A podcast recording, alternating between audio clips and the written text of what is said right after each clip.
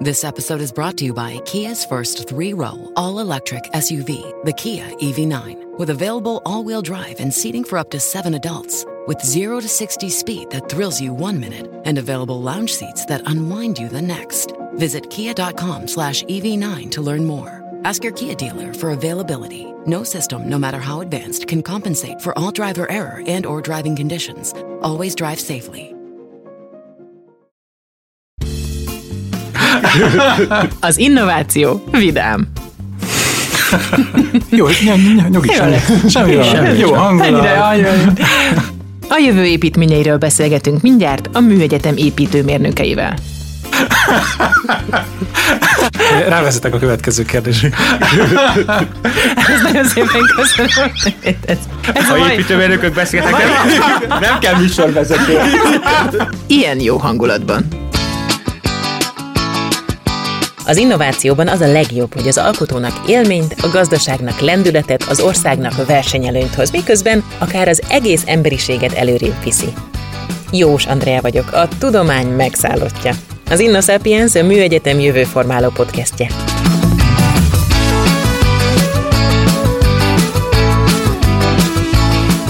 Minden epizódban egy a tudomány, az oktatás és a gazdasági élet együttműködéséből létrejött hazai innovációt fogok bemutatni.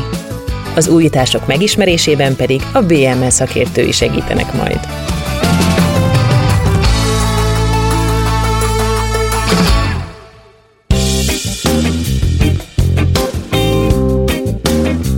Nagy szeretettel köszöntöm itt a stúdióban Ritter Ádámot, a Market csoporthoz tartozó Morátus Kft. műszaki igazgatóját, Lovas Tamást, a BME építőmérnöki kar oktatási dékán helyettesét, és Jó Attillát, a Műegyetem hidak és szerkezetek tanszékének docensét. Üdv uraim! Kezdjük is ott, hogy épület vagy építmény, és milyen lesz a jövő építménye. Attila, Uha, ugye összetett kérdés. Ugye azért szeretjük mindig olyan módon reklámozni az építőmérnöki kart, hogy mi nem csak épületekkel foglalkozunk, hanem építményekkel. Van egy épített környezetünk, ez lehet a közműhálózat, vasúthálózat, útépítés, nyilván az épületek is beletartoznak, de mélyépítés, és hát ugye különböző szép hídjaink vannak, amik látványosan épülnek, úgyhogy a hídépítés az egyik leglátványosabb üzletágunk, hogyha mondhatom így, és ezért használjuk inkább az építmény szót. Kezdjük is akkor egy gyakorlati példával, a jelennel, a Komáromi híddal. Ehhez ugye, ha jól tudom, három országban készült az acélszerkezet, Csepelen szerelték össze, majd felúsztatták a Dunán a pályaszerkezetet, és ez már a jövő építkezésének számít a jelenben, ugye? Mondhatjuk, igen. Miért? Igazából nem ez a, az újdonság része, tehát ilyen léptékű építkezések, acélszerkezet, hídépítések vannak országosan nemzetközi szinten, ami újdonság, hogy van egy olyan pályázatunk, egy három éves pályázat különböző céges partnerekkel, ahol megpróbáljuk nyomon követni ennek az acélszerkezetnek az életútját. 3D-s modellt építettünk, és már a gyártás során speciális méréseket végeztünk, maradó alakváltozásokat, belső feszültségállapotokat mértünk, erre véges elemes szimulációkat építettünk, és hegesztés szimulációkat, lemodelleztük az egész hidat, leszimuláltuk a hegesztését az egész hídnak, ez az, ami újdonság, és ezt felépítettük a 3D-s geometriai modelljét, ezt eltároljuk az összes információt, sőt, valós idejű kapcsolatot létesítettünk a híddal, van rajta mérőrendszer, ami méri az áthaladó autóknak a tengelyterhelését, ebből véges elemes szimulációt végzünk, és ugyanúgy meg tudjuk jeleníteni. Ez azért jó, mert előáll a hídnak az ikertestvére, ami nem a valóság, hanem egy digitális iker, és azon mindenféle információt meg tudunk nézni. Tehát amikor dönteni kell a híd állapotáról, átmehet-e rajta egy nehéz jármű, vagy sem, van esetleg olyan károsodás, ami gondot okoz, akkor nem feltétlenül a valós szerkezetet kell megnéznünk. Nyilván azt is szemrevénytelezzük 5-10 évente, attól függ, hogy írja elő a szabályzat, de ott van a digitális mása, minden pontjában a hídnak ismerjük a feszültségeket, alakváltozásokat. E- Ez az igazi újdonság ebben az építkezésben. És onnantól, hogy ez már a tervezési szakaszban a nulladik pillanatban jelen volt, tehát mondjuk egy Széchenyi az nézett volna nagyon, hogy Abszolút. Abszolút. És igazából ez az újdonság. Nincs olyan piaci szereplő az országban, meg nemzetközi szinten, aki végig tudja ilyen módon kísérni. Nekünk mérnöki szempontból fontos ez az információ már az acélszerkezet születésétől kezdve. Mi az, ami az egyetem számára a legizgalmasabb kihívás ebben, amire akár a legbüszkébb vagy? Az a jó ebben a projektben, hogy egy olyan építőipari digitalizációs innovációt valósít meg, ami teljesen újszerű. Ugye sokan szeretnek úgy gondolni az építőiparra, hogy hát ott, ott állunk a betonkeverő mellett, és e, ez az építőipar, meg az útépítés mellett, de manapság már nem.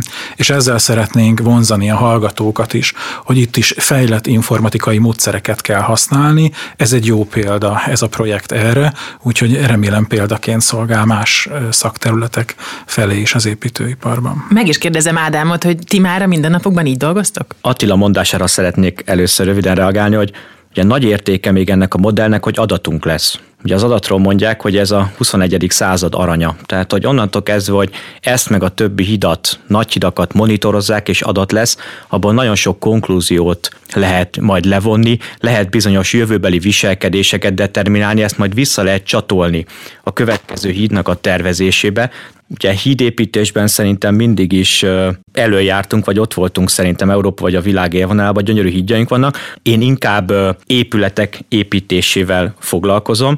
Az építményekben leginkább az utóbbi tíz évben mondhatjuk azt, hogy épültek olyan nagy stadionjaink, vagy például most épül a Molnak a toronyháza, amik már európai léptékben is nagy építménynek számítanak, és igen, itt már használjuk a jövő technológiáit, többet az egyetemmel közösen, most például Tamás Tamással van egy ilyen pici pilotprojektünk, hogy toronydaruknak a mozgását fogjuk egy ilyen speciális GPS szenzorral vizsgálni, tehát a kivitelezésben is egyre inkább megjelenik a jövő és a digitalizáció, viszont az épület monitoring ebből a szempontból előjár. Gondolok itt arra, hogy a létesítmény üzemeltetés, hogy mikor kell bizonyos gépeket karban tartani, izzókat cserélni, hogyan lehet egy jó hőmérsékletet beszabályozni, ebben már a digitalizáció a mindennapjainknak a része, tehát egy modern irodaházban ezeket a technológiákat nap mint nap használják, csak nem biztos, hogy erről a felhasználó értesül vagy gondol rá. És ezt hogyan képzeljem el? Tehát úgy, hogy az irodaházban minden sarokban van egy szenzor?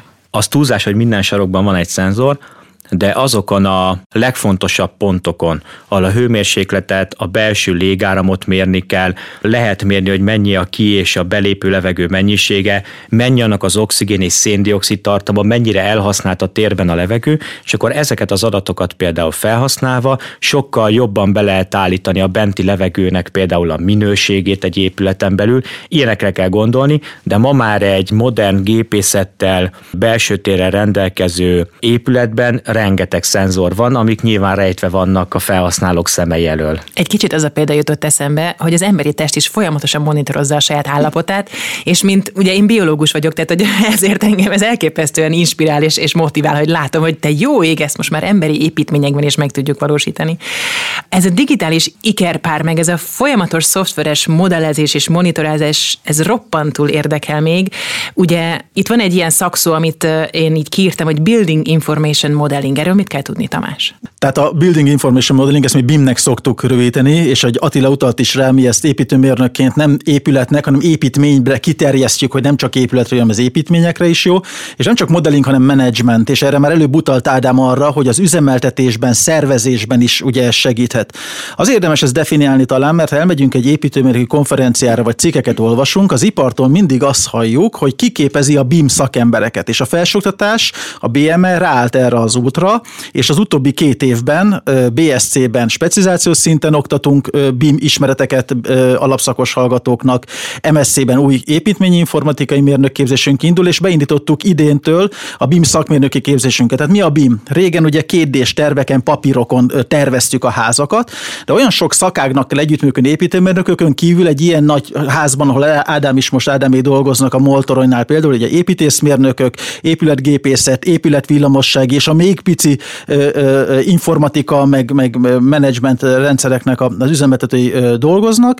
Ezeknek mind egy térbeli modellben, egy virtuális modellben, és az a szó is előbb elhozott Attila, hogy digitális másában az épület virtuális mását felépítjük a tervezés során. Ezt használjuk, mindenki hozzáfér és valós időben követheti a változásokat. A kivitelezők a helyszínen adják a visszajelzéseket, hogy mit kell módosítani, azt módosítják. Egy falat át kell rakni, egy áttörést egy födémen, akkor a gépészetnek utána kell mennie, de már már a gépészipar is rááll erre, hogy ő BIM-be adja ezeket, és a helyszíni szerelést is így könnyebben meg lehet oldani, hogy minél kevesebb emberrel tudjuk felépíteni azt az épületet, tehát nem leszünk tíz év múlva se többen, minél kevesebb emberrel nagyobb automatizáltsági szinten kell megoldani. A BIM-ennek az alapja, tervezésben, kivitelezésben, és ahogy előbb már elkezdtétek beszélni, az üzemeltetésben. Ha megvan egy ilyen modellem, akkor megvan a geometria, és megvannak az attribútumok is. Minden geometria elemnek milyen tulajdonságai vannak, ez nekünk a fűtésben, üzemeltetésben, takarításban, festésben, renoválásban, mindenhol segített a BIM, és mi ezt már oktatjuk a BM-en technológiailag minek kellett megtörténnie ahhoz, hogy ez megvalósulhasson, és mi az, amit a jövő fog hozni?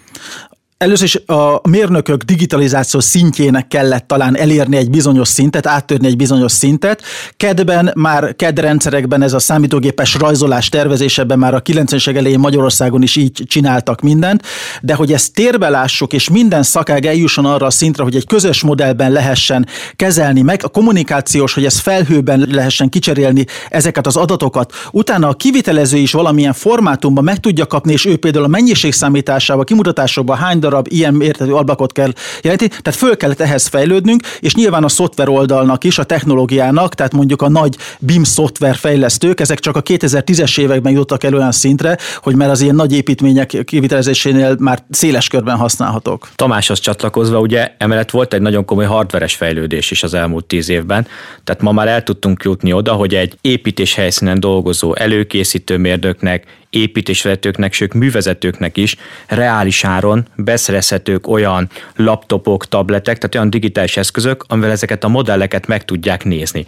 Hogy mi nálunk például ma már ez alapkövetelmény, a nagyobb épületeket nem is tudjuk megépíteni, hogy ne legyen egy ilyen 3D-s modellünk, ahol esetleg a kétdimenziós terveken nem látható részleteket három dimenzióban meg tudjuk nézni, és arra is jók ezek a tervek, hogy a mi kivitelezés technológiánkat egyre jobban meg tudjuk tervezni. Ugyanis rendelkezésre egy olyan 3D-s alapmodell, amire pontosan meg tudjuk tervezni mondjuk, hogy milyen daruk kellenek, hova állítsuk azokat a darukat egy épülethez, vagy most például a MOL toronynál, ott egy speciális kúszózsazatot építettünk ki, amivel 140 méteres vasbeton szerkezetet építünk, és ennek a tervezése már teljesen háromdimenziós térben zajlott. Ott tudtuk megnézni, hogy működni fog-e, elférnek-e ezek az elemek, ezek a kétdimenziós térben, ezeknek a megtervezése is használ használata nagyságrendekkel nehezebb lett volna. A jövő szerintem az is, hogy az építőgépek is számítógéppel vezéreltek lesznek.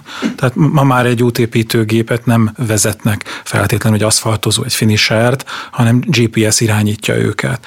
És a, az építményeknél és épületeknél is más szakterületeken egyre inkább nőni fog az automatizáció, hatékonyság növelés, amit Tamás említett, nincs több emberünk, hardveres igények, és a gépeket is ezek fogják vezérelni, ezek a modellek reagálva erre, hogy az a pici pilot, amit most Tamással a mólon kezdünk, Tamás kollégáival, az pont erre van, hogy a toronydarukat elkezdjük mérni, hogy hogyan mozognak, uh-huh. mennyit emelnek, ezt pontosan megjelenítjük háromdimenziós modellben, és ugye ez már egy kezdése egyfajta automatizációnak, hogy erről adatokat kapunk, használjuk ezeket az adatokat, és előbb-utóbb például a toronydaruk is el fognak jutni oda, hogy azok kezelő nélkül, mint egy metró, fognak tudni az építési területen belül biztonságosan mozogni. És tegyük fel, hogy már épül az épület, vagy az építmény, és a szerkezet alakul. Hogyan lehet azt ellenőrizni, hogy akkor ez valóban megfelel a terveknek? Mi az, ami ott történik? Igen, tehát itt a, alapvetően lehet az épület geometriáját ellenőrizni, meg lehet az anyagokat ellenőrizni. Az anyagokat, hogy milyen beton érkezik, milyen vas, ezt a kivitelezők külön monitorozzák, betonmintákat vesznek, és így tovább, de az, hogy hova épül és milyen alakban épül, azt föl kell tudnunk valahogy venni. Nyilván itt térbeli nagy kiterjedésű építmények vannak, térbeli felmérési technológiákkal, a felszínről például jellemzően lézerszkenneléssel vagy fotókkal, tehát beszkennelik az adott helyiségeket, megnézik, hogy a faja, fala helyén van-e síke, vagy a levegő levegőből drónokkal, tehát például a Moltoránál is állandóan drónoznak a geodéták, és felülről is lehet monitorozni az előrehaladását nem csak az épületnek, hanem a depóknak, az építőanyagoknak, a logisztikai útvonalaknak, tehát ilyen virtuális pontfelhő áll elő, amiben mi aztán akár meg is rajzolhatjuk és ellenőrizhetjük, hogy a helyén vannak-e a dolgok, illetve az ütemezés is ellenőrizhetjük, hogy olyan ütemben halad-e az építkezés, ahogy mi azt elterveztük. Ez akár nem is csak az építkezésben működhet, ez akár teljes gyártósorokat lehet így digitálisan követni, nem? Természetesen, tehát a régészettől kezdve gépészetig gyárt bárhol használhatjuk, és ne felejtsük el, hogy nem csak új épületeket építünk, hanem rekonstruálunk meglévő épületeket. Ugye Budapesten nagyon sok értékes épület van, amik a renoválásánál ezeket fel kell mérnünk, és így lesznek bimesítve. Így lesz meg az, hogy utána az üzemeltetésben rekonstrukciónál használhatjuk, hogy befotózzuk, beszkenneljük, levegőből, levegőből fotózzuk őket, és így mérjük fel a geometriáját. Nézzük kicsit a hallgatói oldalt, mennyire találkoztok ezekkel a csillagó tekintetekkel, és mennyire vesznek részt ebben, mikre vagytok a legbüszkébbek? A hallgatóink, ugye a alapszakon nekünk 200 hallgatónk van, egy évben majdnem 80 van mesterképzési szakon, és külföldek is vannak, olyan 60-60-at veszünk fel, itt nagy növekedés várható egyébként az elkövetkezőkben. Az építőmérnöki szakma az olyan, hogy az első két évet azt azért végig kell küzdeni, számolni, át kell menni az alaptárgyakon, tehát kevés ilyen kreativitást élhetnek ki maguktól a hallgatók.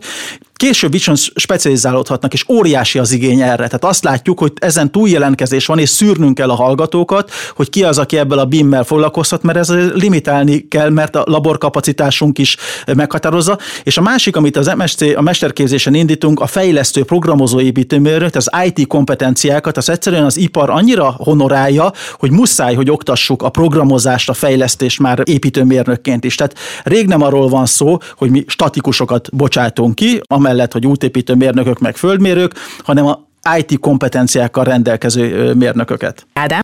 Ez annyira igaz, amit Tamás mondta, hogy én nekem is, ugye én építőmérnökként végeztem, Tamás is oktatott, Attila is oktatott még annó, tehát hogy még fiatal oktatók voltak. Most kedves hallgatók, a büszke csillagó tekinteteket látjuk.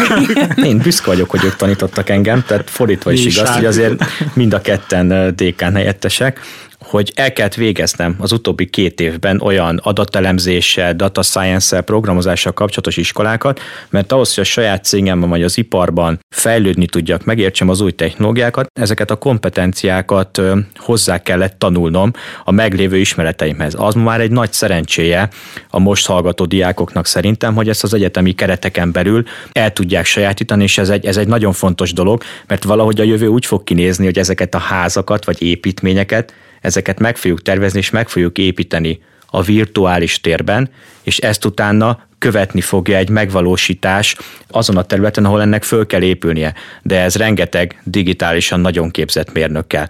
Ennek pedig mi az oka? Az, hogy csökken a munkaerő, nagyon drága a munkaerő, tehát meg fogja érni az, hogy jól képzett mérnökök kitalálják annak az építménynek a legkevesebb munkaóra ráfordítással, legkevesebb anyag ráfordítással kitalálható, megvalósítható megoldását tulajdonképpen, és ezt fogjuk majd megépíteni az építési helyszínen. Úgy érzem, hogy a hallgatók lelkesedése, az oktatók lelkesedése az hat az iparra, az ipar meg visszahat a hallgatókra, tehát hogy ez eléggé kölcsönös együttműködésnek tűnik. Szerintem jó fázisban vagyunk most. Tehát a, az építőipar azért mindig lemarad egy picit a digitalizációtól. Tehát amit beszéltünk, gyártósorok figyelése, digitalizáció, hogy gépészetben, autóiparban, azért ott látjuk, hogy mennyi robot dolgozik mondjuk egy autógyárban. Az építőipar az ugye lemaradva, de követi, Nyilván a gyártott termékek ismétlés száma nem ugyanaz, de akkor is egy általános módszerrel halad az ipar, mi megpróbálunk hallgatókkal, oktatással követni, de ami fontos, ez az innováció, hogy együttműködjünk a cégekkel. Szóval ipar és az oktatás együttműködése ezek szerint virágzik. Mi az, amire ti a legbüszkébbek vagytok, és ennek mi igazából a hosszú távú haszna? Ezek a képzéseket, amiket említettünk, amiket most alakítottunk ki, ezeket már mind az ipar bevonásával alakítottuk ki. Tehát nem csak meghallottuk a publikációban, konferenciánkon, hogy mit vár az ipar, hanem amikor ilyen képzéseket megcsináltuk, akkor egyenként megkérdeztük a vezető cégeket, vezető szoftvereseket, vezető üzemeltetőket, szakembereket, hogy mi az ipar elvárása, beengedjük az oktatásba, és itt nem csak vendégelődásokra kell gondolni, hogy mondjuk Ádám eljön nálunk tart egy pár órát, hanem ők fogadnak hallgatók a szakmai gyakorlóhelyként működnek, és nem csak nyári gyakorlatra, hanem fél év közben is kooperatív képzés keretében vannak olyan kompetenciákat, melyek a hallgatók úgy vagy még jobban el tudnak sejtetni az iparban, és mi ezt tudjuk kredittel jutalmazni, tehát ha meggyőződünk róla, hogy mit tanul az adott helyen, vagy adott tárgyban, nem kell ezt a házit megcsinálni, mert oda elmegy és megcsinálja. És a, az ipart nem csak szakdolgozat meg diplomunka konzulensként vonjuk mélybe, hanem korábbi szinteken projektfeladatoknál az ipar adjon feladatot a hallgatónak, együtt dolgozik egy ipar ipari partnerrel egy egyetemi oktató, akkor egymástól tanulnak, és így egy sokkal szorosabb szimbiózis van az ipar, ami szerintem korábban hiányzott, sokkal gyorsabb visszajelzések jönnek. Ők is megtanulják, ugye mi azért kutatóegyetemként nekünk nem csak azt kell megmondani, azt szoktuk mondani, hogy mire van szükség az építőiparnak két év múlva, hanem tíz év múlva, 15 év múlva, mik a trendek, mik a fejlesztési irányok, mert nem a BIM-nél állunk meg, hanem a digitális sikrek, parametrikus tervezés, meg a fejlesztésében lévő lehetőségek. Az ipart meg ez is érdekli, hogy a BM-én milyen kutatások folynak. Ha már hoztad a jövőképet, kicsit menjünk bele ebbe, hogy mik ezek a trendek. Szerintem itt a BIM-nél, ami alapvető trend lesz, a szenzorokat most az előbb úgy mondtátok az üzemeltetésnél, az kivitelezések is fel lesznek szerelve szenzorral, és valós időben fogjuk lekövetni azt, akár több drónnal, akár több szenzorral, kamerával, hogy hogy épül az épület, és fél órán, órán, fél napon belül lesz visszajelzés, és a mérnök a, a számítógép látja, hogy hoppá, itt most valami nem stimmel. A másik, ami még óriási felelős van, az üzemeltetés során használni ezeket a rendszereket, ilyen, ilyen épület monitorozási rendszereket. A tervezés tervezésben, az előbb mondtam a parametrikus tervezés, az meg a tervezésnek az automatizálása, mert tehát azért a, mennyire lehet ugye különböző peremfeltételekben automatikusan terveztetni egy szerkezetet. Tehát ezt tudja mondjuk a, a parametrikus tervezés. Ez már kicsit belterjesebb, meg nem annyira látványos, de az anyag optimalizálásban azért nagyon sokat lehet ezen kaszálni. Rácsatlakozhatok erre a mesterséges intelligencia alkalmazásra. Tehát, hogy mondjuk a tervezés, automatizálás is úgy tud működni, ha intelligens szoftverekkel felruházunk őket azokkal a tudással, ami az építőmérnökök fejében van. Tehát egyre több olyan projektünk van, ahol támaszkodunk ezekre az informatikának egy különleges ága, deep learning, mesterséges intelligencia. Szerintem el fogunk jutni oda néhány éven belül, hogy egy jelentős támogatást adnak majd a mérnököknek ezek a rendszerek. Tudsz konkrét példát is mondani? Van nekünk, például a Komáromi hídon van egy ilyen rendszerünk, tehát ott például az áthaladó autók tömegét, ugye tengelyterhelését nem tudjuk közvetlenül meghatározni, rengeteg szenzorunk van a hídon, amik egy összetett adathalmazt képeznek, rengeteg adattal másodpercenként, mondjuk tíz adattal, és ezekre ráengedünk egy olyan mesterséges intelligencia algoritmust, amik a görbék lefolyásából nyilván megtanítottuk őket bizonyos alapterhelésekre, de ebből vissza tudja fejteni, és ki tudja találni. Ezt nem lehet konkrétan meghatározni, kell hozzá egy ilyen mesterséges intelligencia algoritmus ezek a szenzorok azért kellenek a építőipari kivitelezés vagy a megvalósítás folyamán is, mert amiben nagyon le voltunk maradva, az az adat. Tehát azért vannak gyártósorok ma sokkal jobban digitalizálva, mert a 20. század eleje óta ezeket a gyártósorokat először papíron, majd valamilyen számítógéppel, szoftveres, tárolták az adatokat hány terméket gyártottak, milyen pontossággal, hányszor volt leállás, az építőipar ebben volt nagyon nagy lemaradás, mert nem gyűjtött adatot. Tehát az egyik probléma, amit meg kell oldani, hogy gyűjtsünk adatot, és aztán just in time gyűjtsünk adatot. Ja, én például az elmúlt két évben már több cikket olvasok a AI meg a deep learning területéről, mint a saját szakmai területemről, és például az egyik ilyen képzésemben az én házi feladatom az az volt, egy műszaki egyetemről kapott adatsorból, betonszilárdságot becsültem előre deep learning módszerrel, tehát hogy az egyetemnek voltak próbakockái, rengeteg törési eredményei, és a beton az egy ilyen receptúra, mint egy sütemény, az úgy áll össze, meg kell keverni, de egy nagyon fontos paraméter a túl a, a szilárdsága, és akkor meg lehet ezt becsülni, és nyilván itt is mi a cél, hogy minél kevesebb anyagból, minél olcsóbban, minél a környezetet minél kevésbé terhelve állítsuk elő ugyanazt a végeredményt. Úgyhogy én ezt gondolom, hogy ez most nagyon bejött az építőparba, és ez a következő 5-10 évben drasztikus változásokat fog hozni, és ide kapcsolódnak még ezek az IoT, ugye ezek az internet alapú, interneten kommunikáló eszközök, szenzorok, ezek is hatalmas fejlődésen mennek keresztül, nagyon olcsók, ma már egy-két dollárért lehet ilyen eszközöket kapni, és ezért el fognak terjedni az építőiparban, ezeknek kell megtalálni a különböző szenzoroknak a legjobb, legmegfelelőbb felhasználási területét, felhasználási pontját. Tamás? Igen, itt elhangzott a hatékonyság, és erről sokat beszélünk, ugye minél kevesebb munkerővel, minél kevesebb pénzből akarjuk nagyobb minőségben építeni, de Ádám mondta a környezetvédelmet, az építőiparnak erre is a hulladékgazdálkodásra, a környezetvédelemre reagálnia kell. Az előregyártás ennek lehet egy kulcsa egyébként, hogy minél kevesebb társadalmi kárral, hogy zavarjuk őket ott például a nagy építkezés helyszínen a sok teherforgalommal, minél inkább a gyárakban, és itt nem a paneli épületekre kell gondolni, előregyártott vasbetonelemekkel, acélemekkel, és a helyszínen minél inkább az összeszerelés folyjon. Ebben még óriási potenciál van. Itt érezzük még azt, hogy, hogy azért mondjuk az északi országokhoz képest lemaradtunk, tehát ebben még van potenciál Magyarországon, és ezt kell követni a képzésnek is. És mit kell ahhoz, hogy ez megtörténjen, hogy ez folyhasson? Szerintem az, az alapvetően egy valamiféle kivitelezési kultúra, hogy ez változzon, a gyárak sincsenek meg, és az alapvető, hogy a BIM-nek, annak országos szinten ennek a BIM-nek digitalizációnak el kell terjedni ehhez. Az acélgyártásban ez működik, tehát ott mindenképpen megvan már. A vasbetonnál nem, ugye ez egy másfajta anyag, ezért kevésbé mérhető, kevésbé exakton a geometriáját nehezebb megfogni. Nem vagyunk még erre felkészülve így gyártói szinten, hogy ilyen nagyobb épületeket így építsünk fel. A technika szinten megvan egyébként, szerintem a szaktudás is tapasztalat talán kevesebb van, mint mondjuk északi országokban, de e felé tartunk. Igen. Még annyit talán, hogy a versenyképesség növelése. Tehát egy nagy vállalatoknak, ahol Ádám is dolgozik, ez az elsődleges céljának kell lennie, hogy ilyen szinten dolgozzanak a jövőben. Nyilván van nálatok innovációs igazgatóság, ha jól tudom, tehát ezek a vállalatok tesznek azért, de hatékonyan, aktívan tenni kell, forrásokat beleölni, hogy ez működjön, és támogatni a képzést is. Ugye ahhoz, hogy ez így beinduljon, kell egy piac. Tehát kell egy olyan stabil piac, amin a nagy szereplők hosszú távon látják, hogyha versenyképesek, innovatívak, akkor azon meg tudnak élni, érdemes beruházni. Ez mondjuk az elmúlt 10-15 évben, itt a elmúlt 10 a válság után kezd kialakulni, hogy van egy, egy nem mondjuk plusz-minusz 50 százalékot egyik évről a másik évre ingadozó piac és ez azért látszik, hogy itt kialakultak most már olyan cégek, akik innoválni akarnak, mi is létrehoztunk egy pont, egy vasbeton előre gyártó üzemet állami támogatással az elmúlt két évben, és ott, ott innovatív erőgyártási technológiákat szeretnénk megvalósítani.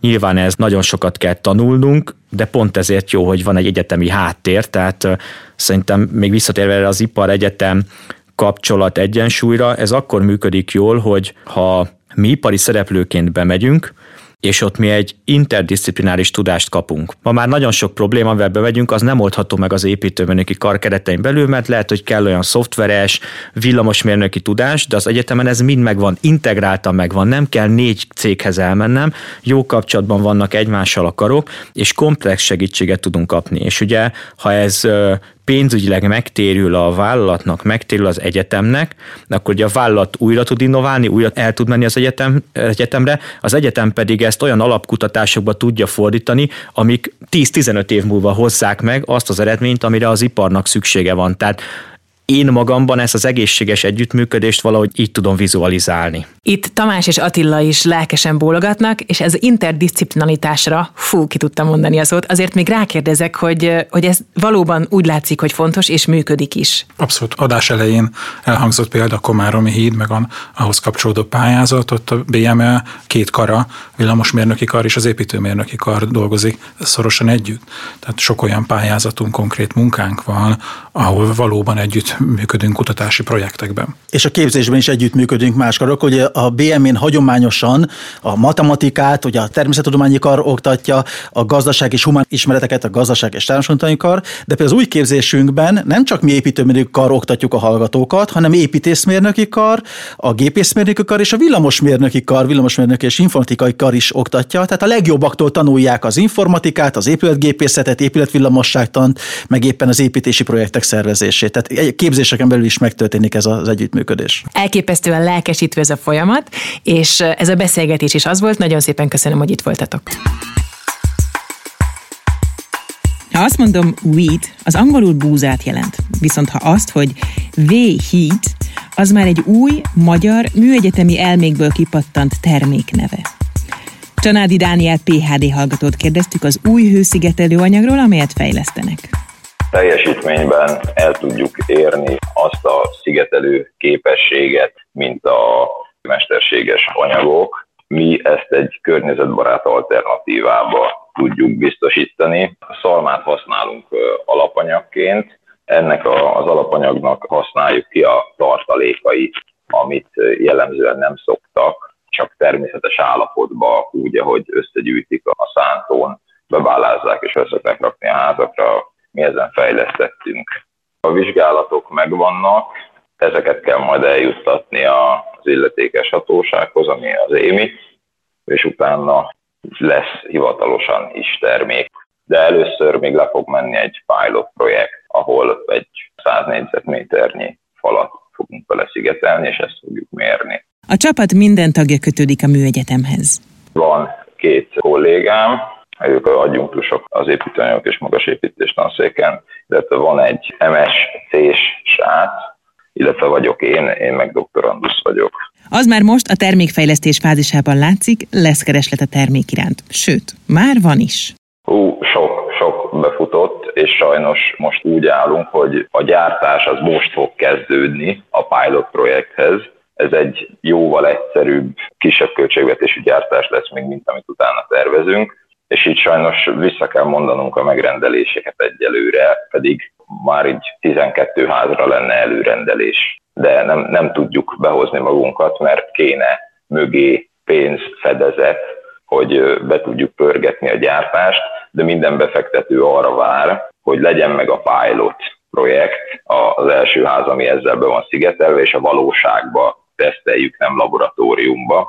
Na és akkor így jön ki ez a 22-es csapdája hogy valakinek engednie kell, ebben az esetben mi engedtünk, megoldjuk azt, hogy be legyen szigetelve egy ház, persze hosszabb idő lesz legyártani, de utána már akkor a befektetők is úgy állnak hozzá, hogy szívesebben társulnak velünk.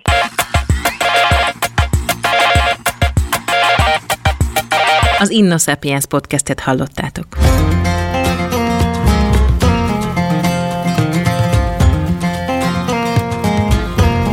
Ezt a műsort azért indítottuk el a Műegyetemmel közösen, hogy megmutassuk, mire képes a tudomány és a piac együttműködése. Hogyan lesz egy ötletből mindenki számára hasznos újítás.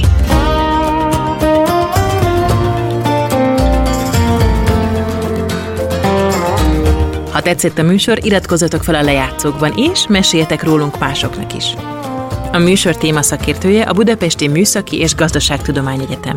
A szerkesztő Maronics Kriszta, a gyártásvezető Gröger Dia, az utómunka és zenei szerkesztő Szűcs Dániel, a kreatív producer Román Balázs, a producer pedig Hampuk Rihárd.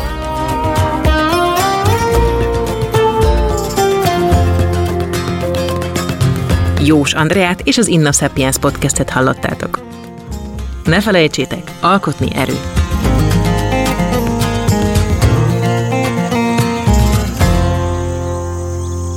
Az InnoSapiens a Műegyetem jövőformáló podcastjének létrejöttét a Nemzeti Kutatási Fejlesztési és Innovációs Alap támogatta. Beaton Studio Ez egy Beaton podcast.